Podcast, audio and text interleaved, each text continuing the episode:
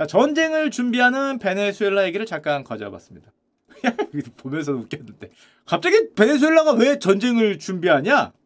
베네수엘라가 옆나라 가이아나 아실 필요 없습니다. 옛날에 슈컬즈 한번 나왔죠. 어떤 나라인지는 가이아나와 분쟁을 선포했다. 전쟁을 할 수도 있다라고 선포했습니다. 뭐라고 얘기를 했냐? 이웃나라 가이아나의 영토를 내가 후루룩 짭짭하겠다. 병합을 하겠다. 참고로 베네수엘라와 가이아나 위치는 어딨냐면 저 남미 대륙 맨 위쪽에 있습니다. 멕시코 아래. 여기 브라질. 여기가 미국. 여기가 멕시코. 거기 아래. 이쪽이 베네수엘라. 오른쪽이 이 녹색이 가이아나입니다. 그러니까 남미 대륙 동쪽 위에 있는 이웃 나라인데 뭐가 문제냐? 뭐가 문제겠습니까? 왜 갑자기 이 땅을 내놓으라 그러겠습니까? 베네수엘라가. 당연히 슈카월드 한번 나왔죠? 세계에서 가장 뜨거운 나라. 국가 GDP의 12배짜리 유전이 발견된 나라. 국민 1인당 원유 매장량 1위로 올라선 바로 그 나라가 가이아나죠. 초거대 유전이 어느 날 갑자기 하늘에서 떨어진 게 가이아나입니다. 가이아나가 지금 글로벌 GDP 상승률 1위. 이 나라 GDP 미쳤다. 1인당 GDP 지금 16,000달러 같죠? 2,000달러 하던 나라가. 지금 뭐 바다를 파면 기름이 나오는 상황이기 때문에 뭐 미쳤고 다만 가이아나 입장에서 약간 찜찜했던 건 요게 바다 위에 있어요. 가이아 유전 지대가. 근데 여기가 베네수엘라입니다. 그러니까 베네수엘라 입장에서는 영해가 뭐 이렇게 되는 거겠죠. 가이아나 입장의 영해는 뭐 요건데 그 옆나라가 뭐 이거 내 거 아니요 라고 하는 약간 걱정이 있지만 어쨌건 자기네 영해 안에 있으니까 큰 뭐 걱정은 안 했어요. 그래서 가이아나가 그다음에 슈카월드에 나왔듯이 엑슨모빌하고 45%짜리 지분을 체결하면서 엑스모빌이 거기를 계속 개발을 하죠. 130조의 수익이 예상되는 말 그대로 현대 역사상 최고의 석유 거래를 엑스모빌이 성공을 했다. 라고 얘기했던 게 바로 가이아나하고 맺은 저 광구 탐사 계약입니다. 그리고 보고만 있던 침 질질 흘리던 셰브론이 가이아나 광구의 지분의 30%를 69조 원에 인수했죠. 보고만 있을 수 없잖아. 엄청난 유적이 발견됐다는데. 그래서 둘이 크게 아주 통 크게 돈을 넣어서 투자를 하고 지금 본격적으로 탐사를 하고 있는 그런 곳이라고 할 수 있습니다. 이런 상황을 기본 배경을 깔고 그런데 보고 있던 베네수엘라가 이렇게 얘기를 하죠. 잠깐. 뭐라고 얘기할지 안 봐도 알 것 같아. 뭐라도 얘기할지. 어, 어, 어. 그게 꼭 네 거라는 보장이 있을까? 그 뭐 석유에 이름 붙여놨나? 뭐 거기 뭐 명찰 있어? 네 거 아닐 수도 있다. 내 영예에서 나온 건데요. 에헤이. 그 지역은 아주 오래전부터 우리 베네수엘라의 것이었어. 왜냐? 근거도 있어요. 자, 15세기, 15세기까지 나오네. 15세기 이후에 유럽인들이 니네 베네수엘라와 가이아나 지역을 개척할 때 여기 원래 영국이 개척했어요. 우리 스페인이고. 근데 영국이 요때 당시 있던 네덜란드로부터 가이아나를 넘겨받는 조약을 체결합니다. 그 가이아나의 원래 형태잖아. 그런데 이때 계약을 체결할 때 영국이 경계선을 명확하게 조약서에 표시하지 않았다. 그러니까 가이아나를 이렇게 갖고 갔는데 이건지 아닌지 어떻게 알아? 서쪽 경계선을 명확하게 하지 않았어. 여기가 아닐 수도 있는 거죠? 베네수엘라는 어디로 주장하냐? 여기로 주장합니다. 이게 무슨 소리냐? 어, 지금 가이아나 나라가 이만한 이게 가이아나인데 한마디로 이게 아니라는 거죠. 니네 나라는 요거라는 겁니다. 이게 땅의 3분의 2예요. 3분의 2가 원래 우리 거라는 거죠. 니들은 3분의 1 쪼가리만 갖고 나머지는 다 우리 거였는데 이때 영국이 경계선을 명확하게 하지 않은 바람에 니들이 무단 점령을 했다는 거죠. 여기를 이렇게. 왜 지네 나라라고 하고 있어? 어디 어디 어디? 1814년 영국 네덜란드 조약 당시에 서쪽 경계선 이쪽 경계선을 구체적으로 어딘지 니들이 안 정했다. 계약서 가져와봐라. 거기 적혀 있나? 뭐, 몇 필지인지 안 적혀 있잖아. 그래서 19세기에 베네수엘라는 이미 국제재판소에 이 문제를 제기합니다. 그때 독립한 직후에요. 내 땅이다라고 재판을 제기해요. 하지만 졌죠? 졌어요. 이게 사실은 중요해요. 1899년 파리 중재 때 져서 저 땅이 영국 땅으로 확정이 됐는데 베네수엘라는 인정을 안 하는 거예요. 인정을. 이거는 국제재판소 이렇게 했다는 건데 물론 이길 수가 없었죠. 왜냐? 상대는 어... 이해합니다. 그때 당시 세계 최강국 대영 제국의 땅을 내가 어떻게 해보겠다고 간 거기 때문에 이질 수밖에 없었는데 그래서 지금까지 그걸 인정하지 않아요. 베네수엘라는 60년 이상 해당 판결을 공식적으로 지금까지도 인정하지 않고 있습니다. 재판가들이 모두 다 미국, 영국, 러시아 식민 지배국 애들이 다 모여서 탄 거기 때문에 우리 땅을 억울하게 뺏겼다. 라고 지금까지도 얘기를 하고 있죠. 그리고 사실 60년간 분쟁이 있긴 했지만 그 땅은 어떤 땅이었어요? 정글이. 저 넓은 땅에 남한 1.6배라는데 12만 명 살아. 사실은 정글이야, 정글. 잠깐 금광이 나왔다 그랬는데 뭐 그거 말고는 아니 뭐 그래 우리 땅이긴 한데 뭐 니들도 뭐 그렇게 뭐 사람 많이 사는 거 같죠. 뭐 그냥 뭐 무종산 비슷하게 이렇게 있었어요. 물론 베네수엘라 국민들은 여기는 자기네들 땅이라고 배운다고 합니다. 현재도 베네수엘라 사람들은 어릴 때부터 자국 영토가 강탈되었다. 이런 대부분 하나씩 있죠. 뭐 일본도 저기 아래 뭐 다오다인가 뭐 거기가 싸우고 있고 일본 뭐 북쪽에 뭐선몇 개는 뭐 러시아하고 니꺼 내꺼 하고 있고 모든 나라가 있는데 베네수엘라는 거기가 자기 땅이라고 어릴 때부터 배운다는 거죠. 그리고 이런 땅일수록 누가 활용하기 좋습니까? 독재자나 민족주의자들이 딱 얘기하기 좋은 주제죠. 베네수엘라 민족주의자들이. 그래서 2006년에 베네수엘라 독재자 우고 차베스가 베네수엘라 국기에서 별을 하나 늘립니다. 이게 7개예요, 별이. 옛날에. 근데 잘 보면 8개. 그 지금도 8개. 하나가 왜 늘었겠습니까? 이게 땅을 자기네들 주 표시한 건데 하나가 뚝 떨어졌죠. 이게 뭐예요? 잃어버린 고토라는 거예요. 잃어버린 베네수엘라의 동쪽 영토 되찾아야 된다. 별도 늘려놓은 상황이에요. 그래도 어쨌건 별만 늘리고 뭐 이래도 뭐 정글이니까 그냥 조용히 넘어가고 있었는데 대량의 석유가 발견되면 얘기는 달라지죠. 아니 장난해 장난해. 만약에 독도에서 대량의 석유가 발견 어머 대한민국 GDP의 다섯 배짜리 석유가 몇백억 배럴이 아래에 묻혀 있어요. 그러면은 일본이 들고 일어나겠죠. 개념 없는 소리. 우리도 그럼 장난? 님 장난? 똑같은. 만약에 중국, 일본, 한국 삼각 지역 어딘가에서 밑에 믿기지 않는 대량의 가스, 쉐리가스를 싸대기 때리듯 미국 만약에 나오면은 삼국 전쟁 날 수 있죠. 장난하냐고. 그 아마 중국 순시전이 왔다 갔다 하고 일본 자위대가 거기다 포 쏘네 안 쏘네 있고 우리는 눈치 보다가 둘이 싸우다 넘어지면 나도 하나 꼽을까 뭐 이러고 있을 텐데 그게 그대로 펼쳐진 거죠. 그 땅과 영의 그 석유는 우리 거라고 주장을 하는 겁니다. 자, 그래서 마두로가 2024년 12월 3일 베네수엘라 국민 투표를 예고합니다. 국민들은 어떻게 생각하는지 한번 물어보겠다. 너 가이아나가 자꾸 니들 땅이라 그러니까 우리 국민들한테 물어보겠다. 근데 베네수엘라 국민들한테 물어보면 답은 뻔하죠. 중국 사람들한테 뭐 일본하고 영토 분쟁하고 있는 거기 누구 땅이냐 물어보면 몇 프로 나오겠냐고 물어보면 똑같기 때문에 답은 너무 뻔해서 가이아나는 이거를 국제사법재판소에 국민투표 금지를 요청합니다.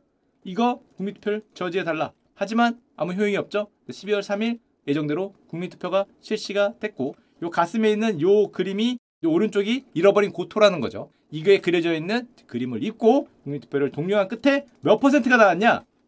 문항이 다섯 개인데 대부분 다 96%, 97%, 95% 그래요. 모두 95% 이상의 찬성률이 기록합니다. 당연하죠, 근데. 베네수엘라 입장에서 1899년 파리 중재를 인정하지 않고 우리 땅을 되찾는데 찬성하는가? 95% 찬성. 일본도 뭐 위에 있는 뭐 섬뭐 다섯 개 러시아 거냐 일본 거냐면 일본이 뭐 95% 나오겠죠. 이거기 때문에 95% 찬성이 나왔고 그 말인즉슨 마두로는 국민 투표를 통해 강력한 추진력을 얻고 완벽한 승리다. 베네수엘라 국민들은 이 투표에 대해서 우리의 권리에 대해 분명히 얘기했다. 라고 선언을 했죠. 그러면 베네수엘라 요구는 뭐냐? 가이아나 입장에서는 여기가 석유가 발견된 바다예요. 원래 가이아나 그 영해는 이겁니다.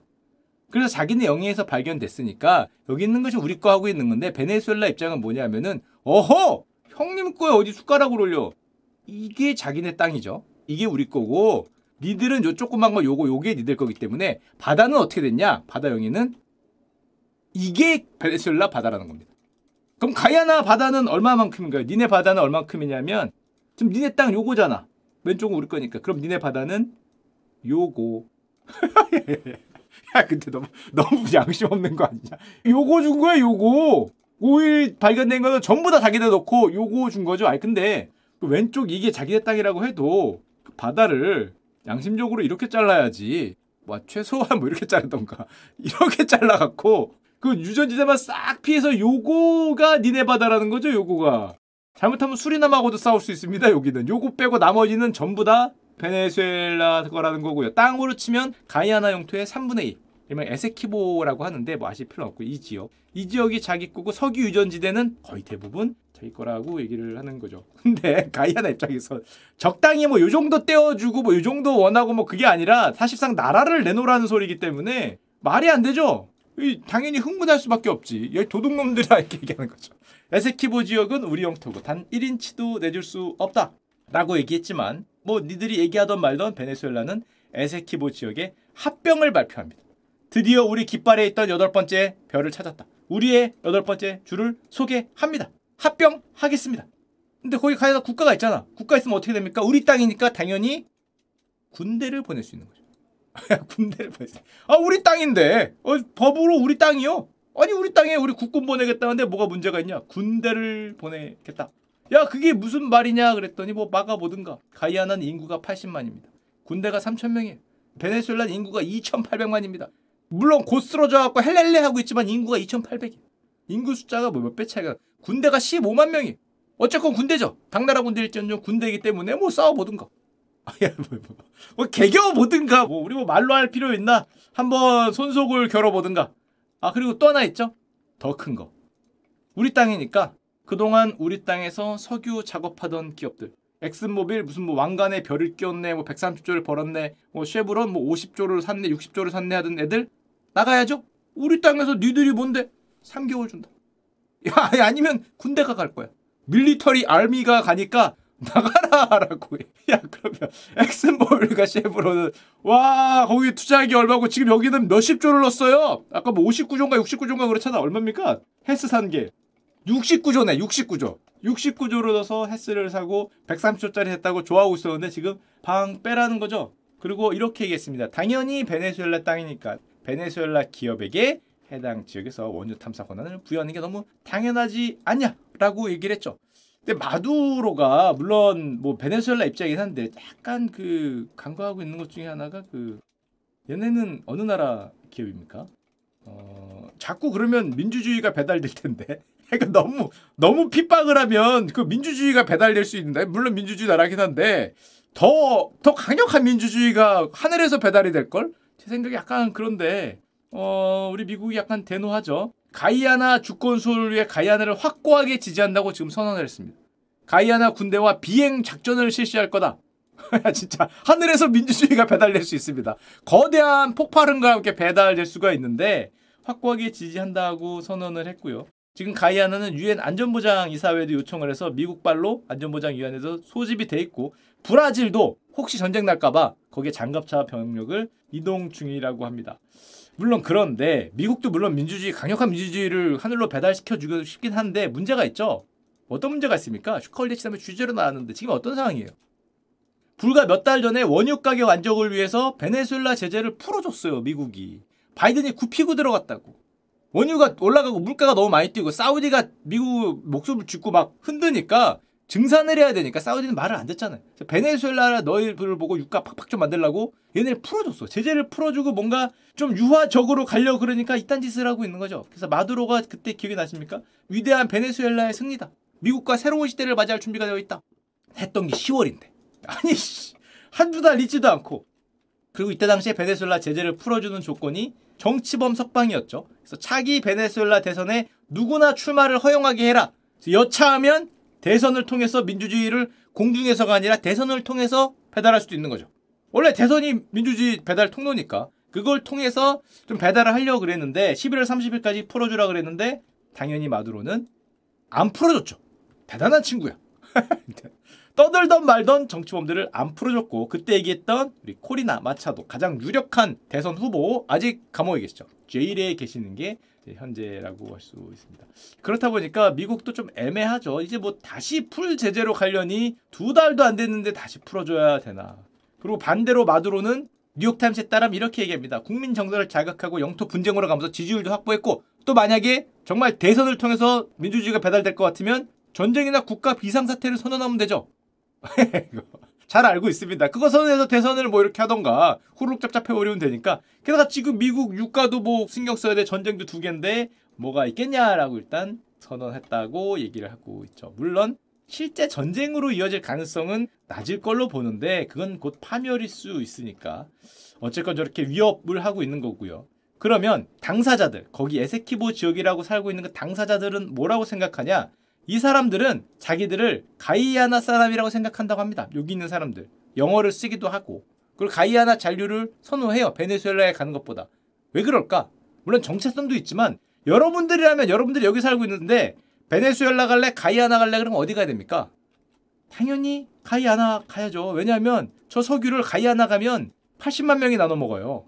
가만히 있어도 두바이가 확정이야. 근데 일로 가면 2,800만이잖아. 게다가 반미국 가요. 온갖 제재를 다 받고 있어. 잘못하면 공중에서 민주주의가 올 수도 있는 그런 위기의 나라인데 어디로 가야 됩니까? 이미 1인당 GDP는 1년 사이에 넘겨버렸어요. 가만히 있으면 나누기 80만 분의 1인데 나누기 2,800만이 되는 거죠. 이게 말이 안 되기 때문에 당연히 가이아나 쪽으로 붙어야 되고 만약에 베네수엘라 가져가면은 그런 경제적 혜택 어떤 부가 베네수엘라 쪽으로 가는 걸 이제 두려워하겠죠. 지금 그렇다 보니까 가장 이 황당한 상황, 이 어떻게 보면 마두로의 정치적 승부수일 수도 있고 뭐 이때를 노려서 혼란스러움을 노려서 이런 승부 수일 수도 있는데 어, 야 석유 발견됐다고. 국가의 미래가 뭐 바뀌고 곧 두바이가 될 것 같았는데 예 베네수엘라가 지금 응 형 거야를 외치면서 예, 어려움에 빠져 있는 가이아나라고 할 수 있습니다.